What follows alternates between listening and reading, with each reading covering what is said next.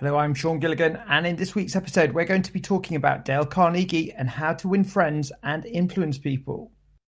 Dale Carnegie was an American writer and lecturer, and the developer of famous courses in self improvement, salesmanship, corporate trading, public speaking, and interpersonal skills. Carnegie was born in Maryville, Missouri, United States in 1888. He was the author of How to Win Friends and Influence People, which was published in 1936, a bestseller that remains popular today. One of the core ideas in his book is that it is possible to change other people's behavior by changing one's behavior towards them. Dale Carnegie's four part book contains advice on how to create success in business and personal lives. There are four main parts to Dale Carnegie's book, with fundamental techniques in handling people, six ways to make people like you, how to win people to your way of thinking, and be a leader, how to change people without giving offense or arousing resentment. How to win friends and influence people will get you out of a mental rut. It'll give you new thoughts, new visions, new ambitions. It'll enable you to make friends quickly and easily, increase your popularity, help you to win people to your ways of thinking, and increase your influence on getting things done. In the context of sales, it'll increase your earning power, make you a better salesperson, a better executive. It'll help you to handle complaints, avoid arguments, and keep your human contact smooth and pleasant. In your personal life, the learnings from Dale Carnegie and how to win friends and influence people will allow you to be a better speaker, become more entertaining, and arouse enthusiasm in others. Firstly, let's look at the fundamental techniques in handling people. The first rule is don't criticize, condemn, or complain. Human nature does not like to admit fault. When people are criticized or humiliated, they rarely respond well and will often become defensive and resent the person criticizing them. So, to handle people well, we must never criticize, condemn, or complain because it will never result in the behavior we desire. Another guiding principle is to give honest and sincere appreciation. Appreciation is one of the most powerful tools in the world. People will rarely work well under criticism, but honest appreciation brings out their best. Another principle is to arouse in the other person an eager want. To get what we want from another person, we must forget our own perspective and begin to see things from their point of view. When we can combine our desires with their wants, they become eager to work with us and we can achieve our objectives. We now move on to six ways to make people like you. To make people like you more, you've got to become genuinely interested in other people. You can make more friends in two months by being interested in them than in two years by making them interested in you.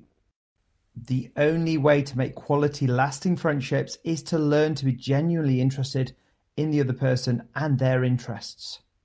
This may seem obvious, but smile. Happiness does not depend on outside circumstances, but rather an inward attitude. Smiles are free to give and have an amazing ability to make others feel wonderful. This is something that I struggle with, but remembering a person's name to that person is the sweetest and most important sound in any language.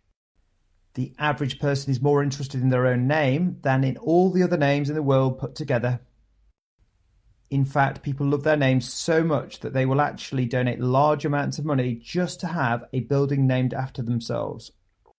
So, in order to make people feel extremely valued and important, just simply remember their name. Dale Carnegie teaches that we must be good listeners, encourage others to talk about themselves. The easiest way to become a good conversationalist is to become a good listener. To be a good listener, we must actually care about what the other person says. And quite often, it's not about being entertaining, it's simply listening. We must talk in terms of the other person's interests. The royal road to a person's heart is to talk about the things he or she treasures the most. If we talk to people about what they're interested in, they will feel valued and value us in return.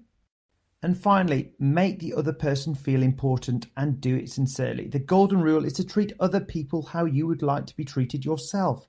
We love to feel important, and so does everybody else. People will talk to us for hours if we allow them to talk about themselves by making people feel important in a sincere and an appreciative way, then we will win all the friends we could ever dream of. Quite often in business, you've got to get people on side. So here's some ideas around winning people to your ways of thinking. Again, coming from the man himself, Dale Carnegie. Let's talk about arguments. The only way to get the best of an argument is to avoid it. Whenever we argue with someone, no matter if we win or lose, the argument will still be a loss. The other person will either feel humiliated or strengthened and will only seek to bolster their position. We must therefore try to avoid arguments whenever we can.